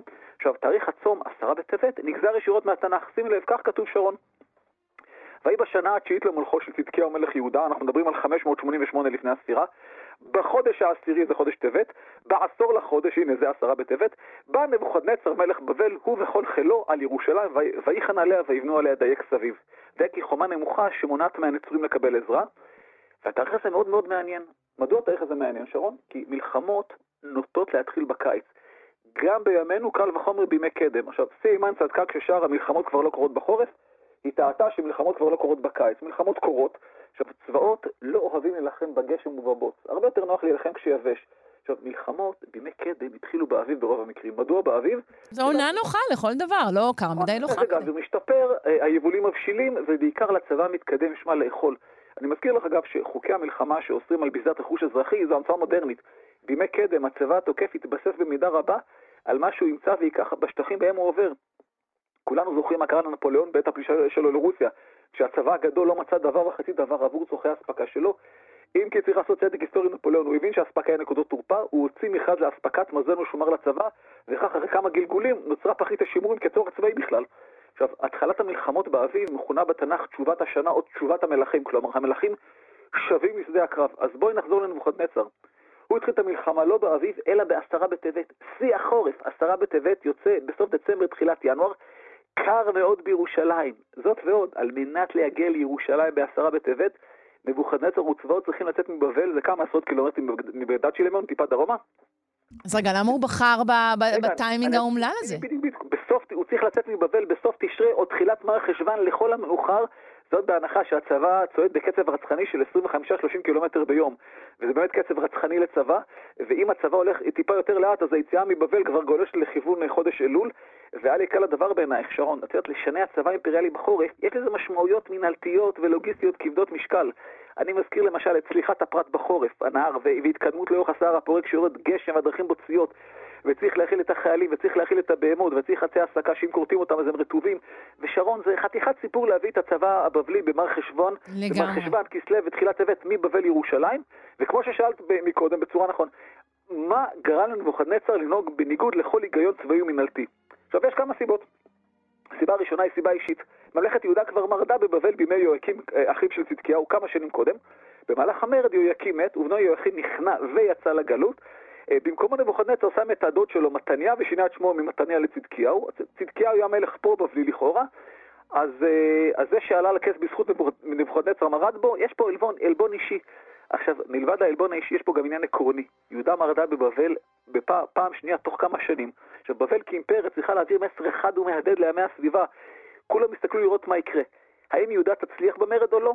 נבוכדנצר חייב, אבל חייב להבהיר לעמים האחרים באימפריה שלו, וכן, וכן למעצמה המתחרה מצרים את המסר הברור, איתנו לא מתעסקים. אילו היה מחכה לעונה מתאימה ויוצא לדרך בניסן, המצב היה מתחיל בסיוון או באייר, עוד חצי שנה שירושלים הסוררת מעבירה מסר לא טוב לשאר עמי האימפריה, ועוד חצי שנה שירושלים תתחזק, ועוד חצי שנה שבה עמים אחרים עלולים למרוד, ועוד חצי שנה שבה המצרים עלולים לסייע יותר ממה שהם סייעו בפועל.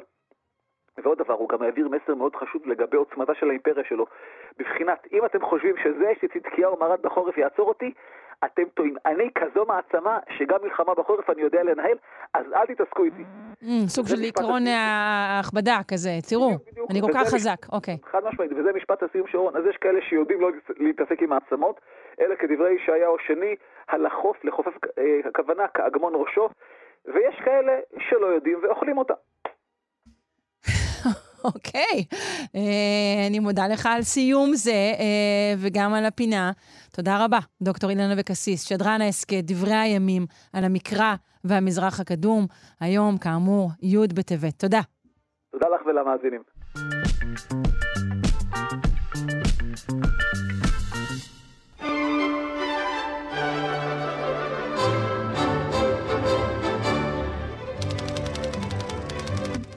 פינת הלשון של הדוקטור סמדר כהן, הלא היא לשונאית הבית שלנו. שלום, בוקר טוב.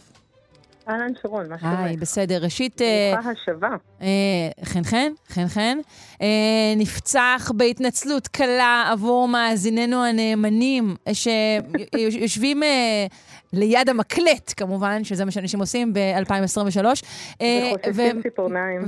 כן, מחכים לשמוע את המילה העברית לווריאנט. אך העניין הזה נדחה, נכון? כן, אנחנו נפרסם אותה, אני מקווה, בקרוב, אבל אנחנו אה, יכולים לפזר רמז ולומר שאנחנו באמת מקווים מאוד שבקרוב, בקרוב ממש תהיה מילה כזאת. מאוד אה, חשוב, כי מילים זה מה. שירפא אותנו מהווריאנטים הללו, במיוחד נוכח העובדה שהווריאנט הבא כבר מתקרב. כן. אה, אני ממליצה אה, לכם לפני הפסיקה לעיין בהצעות היפות שהגיעו לקבוצת הפייסבוק שלנו, כאן שלושה שיודעים. כן, יש שם דברים יפים מאוד. אז אולי אפילו אנחנו נוכל אה, להכריז שמשהו מהם אה, הוא הזוכה בפרס הגדול. וואו. מילה. מילה על שמך, כן. בדיוק. אוקיי, אבל אה, כן יש לנו מילים אחרות, נכון? אה, הבאת באמתמת- באמתחתך. כן, אז אנחנו ככה, את יודעת, אנחנו עושות את מה שנוהגים לעשות עכשיו בשבועיים האחרונים, וזה build up או אה, הרמה או הכנה ליום העברית. בשבוע הבא אנחנו נציין אין לך ממש העברית. אה, מילה מתאימה לבילדאפ, נכון? שמעתי שזה לא באמת קיים, אוקיי. הבנה. אנחנו לא, אנחנו לא באמת עושים בילדאפ, אנחנו פשוט אומרים את האמת, אנחנו לא אה, עושים דברים אה, מיותרים כדי לנפח. ברור, ברור, אה, זה לא כחל זה וסרק. ניפוח בעצם. אנחנו בעצם, בשבוע הבא ביום שבת, אנחנו נחגוג אה, יום הולדת לאליעזר בן יהודה, אה, כ"ב ב- אה, כ"ב- כ"א בטבת, אה, ובמסגרת אה, כ"א בטבת, יום ההולדת, אנחנו בעצם מציינים את יום העברית אה, בחוק שבהצעת ממשלה שהתקבלה לה לפני, נדמה לי, 13 שנה. אמ, ובמסגרת האירועים ליום העברית, באמת יש כמה דברים שצריך לומר. אחד, אה, באמת שבשבוע הבא האקדמיה ללשון העברית פותחת באירועי אה, אה, יום העברית, והפעם שבוע העברית, אז כבר ביום ראשון אה, מגוון של אירועים. בירושלים, אה, עיר הבירה, אה, גם אה, אה, לילדים הפעם, גם למבוגרים וגם מופע אה, משותף של רמי קליינשטיין וצרויה להב, אה, אז נראה לי כדאי ככה לחפש. ואנחנו נתרום את תרומתנו הקטנה בזה שנסכם את מילות השנה, כפי שאנחנו עושות אה, בכל שנה. ובעצם מילות השנה במילונים. ברחבי העולם יש מילונים דיגיטליים, מה שאצלנו יש פחות, אצלנו יש רק אחד כזה, שנחשב יחסית מדויק ונכון. רגע, המילונים, מילונים, פשוט מילונים מהאינטרנטים? מה מתכוונה מילונים דיגיטליים? אז בעצם המילונים הגדולים, אוקספורד, ובסטר כן. וכאלה, אה, או קולינס, הם היו גרסאות כתובות עד אשר החל המעבר לדיגיטל. הם השכילו להעלות את המילונים שלהם די מהר וגם אה, להמשיך ולעדכן אותם. והמילונים ו... שלנו הם עדיין, הדיגיטליים עדיין אה, חסרים, ולעיתים... אולי אפילו עילגים? המילונים שלנו פשוט לא עלו לאינטרנט, רובם. כלומר, מילון אבן שושן לא עלה עדיין, הוא, לא, הוא עדיין לא דיגיטלי. איך זה ייתכן? מילון... אה, אני חושבת שמדובר בעיקר בענייני זכויות יוצרים וכאלה דברים, אה, אבל לא לא בדקתי עד הסוף את זה. אמ, כן, בשנה, לפני, ממש בימים האלה עדיין עולה, סוף סוף סוף סוף עולה מילון אה, בן יהודה, זה המילון הכי הכי הכי גדול, מקיף, מהמם, שנולד כאן. אם כבר דיברנו על אליעזר בן יהודה, זה באמת, אה, אולי נדבר על זה טיפה בשבוע הבא קצת. המילון אה, שאליעזר בן יהודה שקד עליו רבע מאה, כפי שמתארת את זה חמדה אשתו. ובעצם אסף את כל המילים הכתובות מכל מקורותינו, אה, והשווה למילים שמיות בכל השפות האפשריות וכולי. הרבה מהפינות שאנחנו מדברים בהן אה, מושתתות על דבריו של אליעזר בן יהודה. אה, אז פרויקט בן יהודה, שהוא פרויקט דיגיטלי שקיים ברשת כבר כמה וכמה שנים. כן, פרויקט נפלא. העלה, mm-hmm. בדיוק, בדרך כלל העלה שירה ויצירות ספרותיות, אז ממש לפני כחצי שנה העלה את התחלתה של אה, אה, העבודה על מילון בן יהודה, ואני מקווה שממש בקרוב אה, הערכים האחרונים יעלו גם כן. אני ממש ממש ממליצה להכיר אותו, אחד המילונים המפוארים ביותר. ויש לנו כמובן רב מילים שהוא לא מילון מדעי אלא מילון תיאורי, הוא בעיקר מתאר את העברית בעד זמננו, כך שאנחנו יכולים למצוא בו הרבה מילים שהן מילות סלנג ומילים מדוברות, ולא לא דווקא מילים תקניות. אמ, ויש אה, ממש בנדמה לי שנתיים או שלוש האחרונות, האקדמיה העלתה לאתרה את אה, מילון ההווה, אמ, אה, שהוא בעצם של איתן אבנאון, והוא מילון מגניב, והאקדמיה שוקדת על תקינותו ועדכונו וכולי, אז, אז אלה המילונים שלנו יש, אבל אבן שושן הגדול והמוכר והאולי ותיק אה, והפופולרי איננו עדיין אה, בדיגיטל. אוקיי, okay, אז כרגע אנחנו ממליצים על מילון אבנאון בתור המילון הדיגיטלי המומלץ אה, לעברית, כן? נכון, שהוא בעצם okay. אוקיי. מילון האקדמיה היום, mm. כן. הוא נמצא באתר של האקדמיה ללשון העברית, okay. אוקיי. והוא באמת הכי, אולי הכי עדכני, הכי, הכי מדעי נגיד. האקדמיה עוברת על כל מילה ומילה, ומוודאת שבאמת כל מילה מנוקדת ומותקנת בהתאם להחלטות החדשות, אז באמת מי שרוצה משהו מותאם לימינו, אז זה, זה המילון. אה, מילוני העולם, כאמור, התקינו את עצמם כבר ממש ממש מזמן, ומה שהם עושים בכל שנה, כשמסתיימת השנה הכללית, אה, על לוח הגרגואנים, הם פשוט אומרים מהי המילה שבה בחרו או שאותה חיפשו הכי הרבה אנשים. אה, בחרו, זאת אומרת, הקליקו, חיפוש, כן? כן. אז, אז נאמר שלמשל מילון מיריאם ובסטר אה, בחר השנה אה, את המילה גז לייטינג. אה, כן, יואו, מילה... זה הכי שנה שעברה. הם אה, מציינים שהיה גידול של 1,740 אחוזים בחיפוש המילה הזאת לעומת השנים אה, שקדמו לה. זאת אומרת, זה ממש חיפוש דרמטי גדול יותר מבכל שנה אחרת. נאמר למען מאזיננו שאינם בקיאים בשפות זרות, שאנחנו מדברים בעצם על איזושהי מניפולציה, איזשהו תמרון של אדם באמצעים פסיכולוגיים כדי לערער את ה... תפיסת האמת והשפיות של האחר, כן, בדיוק. נכון. זאת אומרת, זה כשמישהו אומר לך משהו כמו, טוב, אם את מרגישה ככה, אני לא יכול לעשות עם זה משהו. מה זה אם אני מרגישה ככה? אתה פגעת בי או לא פגעת בי? אני כבר לא בטוחה, זה רק שלי, זה רק של, כלומר, כאלה. כן. או את בטוחה שאת שמת את המפתחות על השולחן? כאילו, כאלה. כן, אנחנו... נגזרת של מה שאנחנו כינינו כבר בעבר, האמת שלי. בדיוק, אבל תגידי, זה שמילה... אנחנו בעצם משתמשים בזה בעיקר כדי לציין מצבים של התעללות, מה שנקרא התעללות שקופה אולי, התעללות שלא רואים כן. אותה, אלימות שלא רואים אותה, שלא משאירה סימנים חיצוניים, אבל שורטת את, את הנפש. אני רק אגיד על זה שאנחנו בקבוצת יועצי הלשון כבר ארבעה שבועות ויותר מדברים על המילה הזאת, כי היא עלתה בארץ מאוד מאוד חזק בזמן האחרון, ו- ואנחנו, ברור לנו שאין סיכוי שאנחנו יכולות למצוא מילה אה, אחת שמתאימה לתאר את זה, כי כמו שאמרנו, זה ממש צריך להסביר. אז אם את רוצה, שרון, במסגרת מאמצי הקהילה שלנו, אולי באמת המאזינים שלנו יכולים להציע mm, מילה. את הדבר הזה, שהוא בין... אולי נוכל להעביר את זה הלאה. בין ערעור לבין עמעום, בסדר, נחפש משהו. אבל תגידי, זה שמחפשים אנשים אה, מילה, זה כמובן גם אומר שהמושג הזה הוא פופולרי, אבל גם באמת אולי אומר שהוא לא לגמרי נהיר, שהוא, נכון. שהוא אמורפי. נכון מאוד. הוא, זה אומר שהוא בעיקר, מוס, במקרה של גז לייטינג, זו באמת מילה אה, בעייתית מאוד, כי הרי היא לא באמת מתארת את הדבר שאנחנו אומרים שהיא מתארת. זאת בעצם, זה בעצם שם של סרט שעלה ב-1938. אה, ובעצם הוא התכוון, הוא תורגם כי אני מצטער שאת מרגישה ככה, או משהו כזה, אה, והיה שם בעצם סיפור על אלימות שכזאת, ומתוך השם הזה של הסרט עשו איזושהי השאלה על המציאות ולקחו את שמו והשתמשו בשם הסרט כדי לתאר אה, מצב בעצם, או התנהגות. אה, אז מי שלא ראה את הסרט לא יודע על מה מדברים. בארץ בוודאי או בוודאי. לא, אנשים אנחנו... כבר, אה, כל, כל מי שהיה בא, באינטרנט יודע כבר על מה מדברים, אני חושבת. אז נכון, אז מי שהיה באינטרנט, אבל את יודעת, אנחנו הרבה פעמים מדברים על זה שאנחנו אמ, שוכחים לפעמים שלא כולם נמצאים באינטרנט. אחד הדברים שבשנים האחרונות יותר ויותר ויותר אה, אני נתקלת בשאלות, שואלים אותי אנשים מבוגרים, מה זה ריקול? מה זה ריקול? Mm.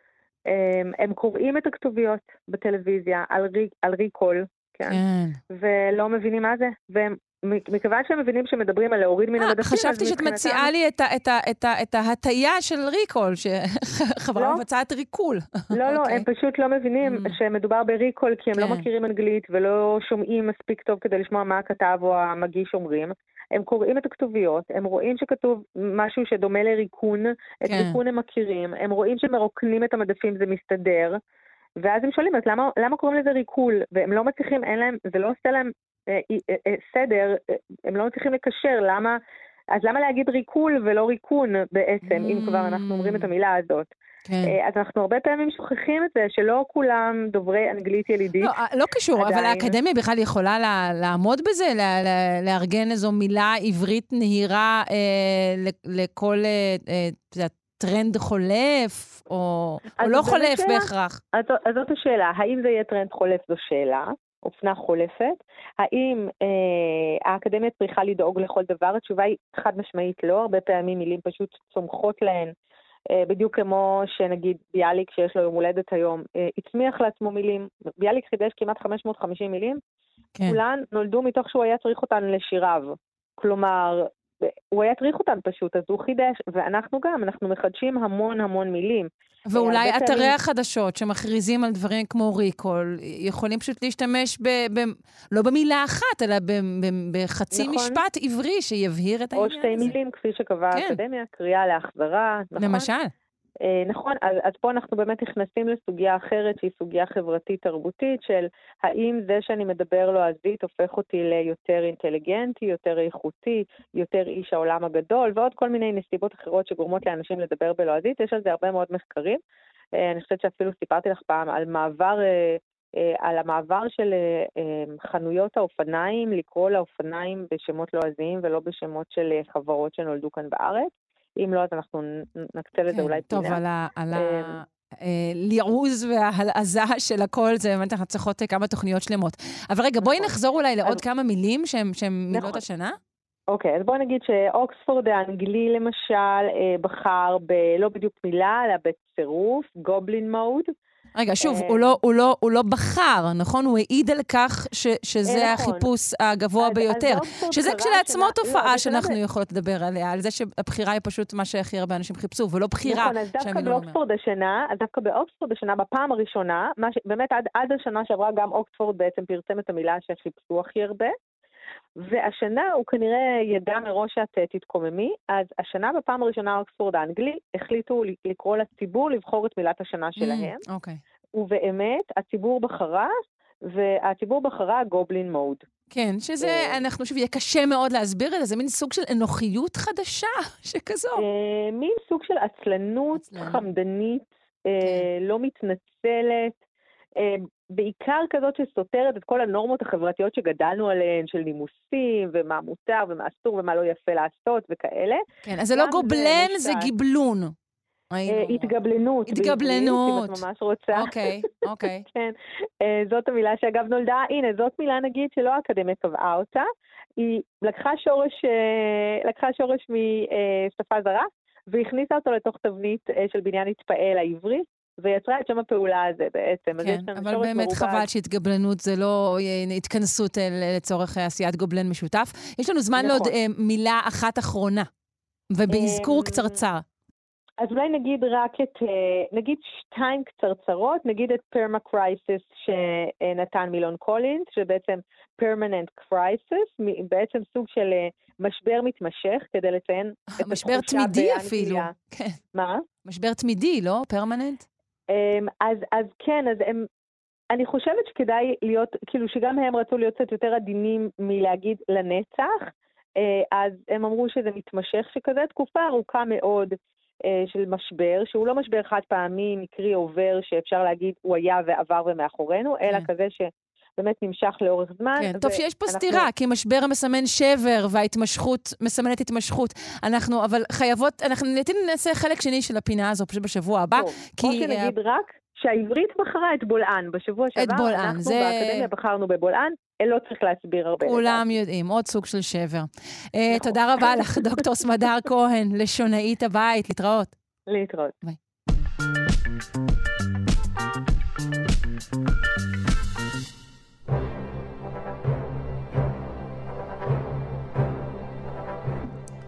אנחנו מפינת הארכיאולוגיה של הפרופסור גדעון אבני, המדען הראשי של רשות העתיקות.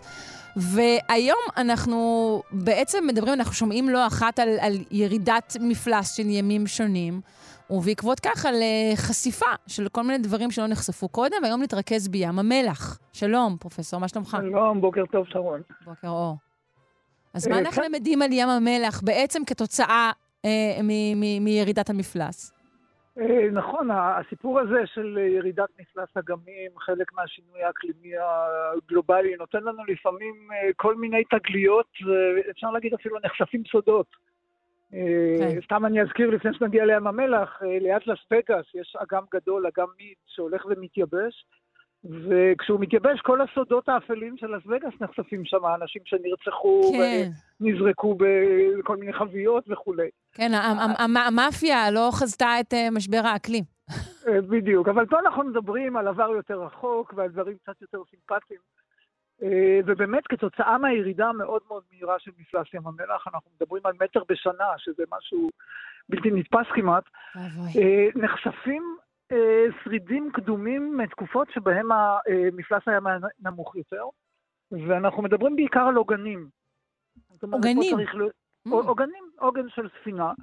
אה, פה צריך להודות לאיש קיבוץ עין גדי, אה, גדעון הדס, ארכיאולוג, ששנים הולך לאורך החוף ומוצא את אותם אה, עוגנים שמסביבם הצטבר כבר הרבה מאוד מלח, ובאופן מופלא העוגנים האלה משתמרים. גם הם, הם משתמרים גם בזכות המלח? הרבה בזכות המלח, כן. Mm-hmm. זו תופעה מאוד מעניינת, שדווקא המלח מסייע לשימור. ואם רוצים איזו הדגמה מאוד מאוד ברורה, דווקא מוצרים מודרניים, אפשר היום ללכת למוזיאון ישראל, יש שם תערוכה מופלאה של אומנית מודרנית, סיגלית לנדור, שהטביעה כן. בים חפצים שונים והמלח מצטבר מסביבם, וזה בדיוק מה שקרה לאותם עוגנים עתיקים. אז הם מספרים אנחנו... בעצם סיפור של, של ספנות ב- בים נכון, המלח. נכון, סיפור של אה, לא אוניות גדולות, אבל ספינות, ואז ישר שואלים, רגע, אז מה עושים שם? דגים אין לנו כל כך. אה, ופה באים לעזרתנו גם הממצא הארכיאולוגי, גם מקורות היסטוריים, גם תיאורים אמנותיים. אנחנו מכירים אה, ספינות קטנות ששטו בים המלח והעבירו אה, סוגים של מחצבים, מלח למשל, כמובן, שהיה אה, מוצר אה, מאוד נדרש, אבל גם אספלט. מסתבר שהתצורה הגיאולוגית של ים המלח מדי פעם מעלה גושים של אספלט, אותו אספלט שאנחנו רואים היום בכביש, אה, שמופיע כמחצב טבעי, ובתקופות קדומות שימש להרבה מאוד מטרות, כמו למשל לאיתור ספינות, לחניתה של גופות וכולי. ובאמת באחד התיאורים האומנותיים, מפת מדווה, של ארץ ישראל מהמאה השישית לספירה, היא מתארת את ים המלח, בתוכו שתי ספינות קטנות, ובאחת מלח ובשנייה כנראה אה, גושים של אה, אספלט. זאת אומרת, השיט של אוניות על ים המלח, אה, תופעה ידועה כבר מהמאה השביעית, השישית לפני הספירה, הרבה מאוד בתקופה הרומית. למה בעצם אין יותר גושים כאלו? אה, יש אה, הרבה מאוד תופעות גיאולוגיות עכשוויות שמתרחשות בים המלח. הנושא של הבולענים שכולם מכירים, אה, שינויים שנגרמים כתוצאה מפעילות טקטונית. הגושים האלה ידועים גם במאה ה-19 עד אמצע המאה ה-20, בשנים האחרונות, mm. אולי כתוצאה מחלק מירידת המפלס, הם פחות מוכרים. ולמה הוא שימש האספלט? סחרו בו, כן? כן, כן, זה היה מחצב אפילו די יקר ערך, אה, שימש גם לאיתום של כל מיני אה, אה, חללים, איתום של ספינות, גם לרפואה, גם לחניתה של גופות, כמו שאמרתי. לרפואה? אספלט, מעניין. כן. עכשיו, יש שאלה גדולה בסיפור הזה, ואיפה האוניות? אנחנו מוצאים הרבה מאוד עוגנים, אנחנו יודעים לתארך אותם, אבל להבדיל מחופי הים התיכון, ששם יש הרבה מאוד אוניות צבועות, בים המלח עד היום, לא מצאו ספינות. אחד ההסברים לתופעה הזאת אה, קשור לעובדה שקשה מאוד לטבוע בים המלח, כל מי שנכנס לים הזה יודע, אה, ולכן ככל הנראה הספינות אה, שימשו, פורקו, אבל העובדה היא שאנחנו לא מוצאים את השרידים של הספינות, ואז העוגנים משמשים לנו איזה מין סמן לפעילות המאוד מאוד אינטנסיבית שהתנהלה בים בתקופות הקדומות. אילו עוד אה, אה, עדויות בעצם נמצאות לפעילות הזו, פרט לעוגנים? לא, אנחנו פה מתחברים לסדרה שלמה של אתרים שנמצאים לחופי ים המלח, חלקם אה, ידועים ומוכרים, כמו קומראן ומצדה, חלקם פחות מוכרים. אה, למשל, סדרה של אה, אה מצודות ששמרו על אה, אתרים ויישובים אה, לאורך הים. יש לנו את הכפר של עין גדי, שהיה אה, לפי המקורות מצוין ככפר גדול של יהודים באזור הזה. זאת אומרת, אה, ים המלח ובעיקר חופיו משני הצדדים, דרך אגב, גם מהצד הישראלי של היום ומהצד הירדני, אה, שימש מקום מאוד מאוד אינטנסיבי של פעילות, של יישובים, גם של תעשייה, חקלאות, תמרים שמצויים היום, היו מצויים גם בתקופות הקדומות, והיום אנחנו יודעים שבנוסף לכל אלה גם שטו להם הספינות אה, בים מצפון לדרום, העבירו את אותן סחורות, יכול להיות שגם אנשים, אה, וזה עולם, אה, כמו שאמרתי, הוא מתגלה בזכות הירידה של המפלס, ועשרות רבות מאוד של עוגנים שנחשפים ועדיין נלמדו וילמדו בשנים הקרובות. כן, טוב, נגיד, נרשה לעצמנו לומר למאזיננו שקיימים מיזמים שקוראים לאזרחים להצטרף לניסיונות להצלת ים המלח. חפשו אותם, אני חושבת שזה נקרא ים המלח הגוסס. אז כן, אפשר בהחלט, בהחלט. נכון? ואני מודה לך מאוד, פרופ' גדעון אבני, המדען הראשי של רשות העתיקות. תודה רבה, תודה, יום טוב. להתראות. ביי ביי. ביי.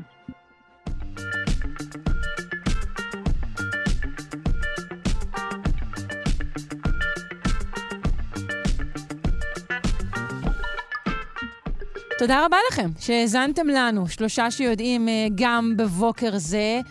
אה, נודה לאלכס לויקר העורכת, לתמר בנימין המפיקה, לאלון מקלר אשר על הביצוע הטכני. אני שרון קנטו, להתראות, יום טוב.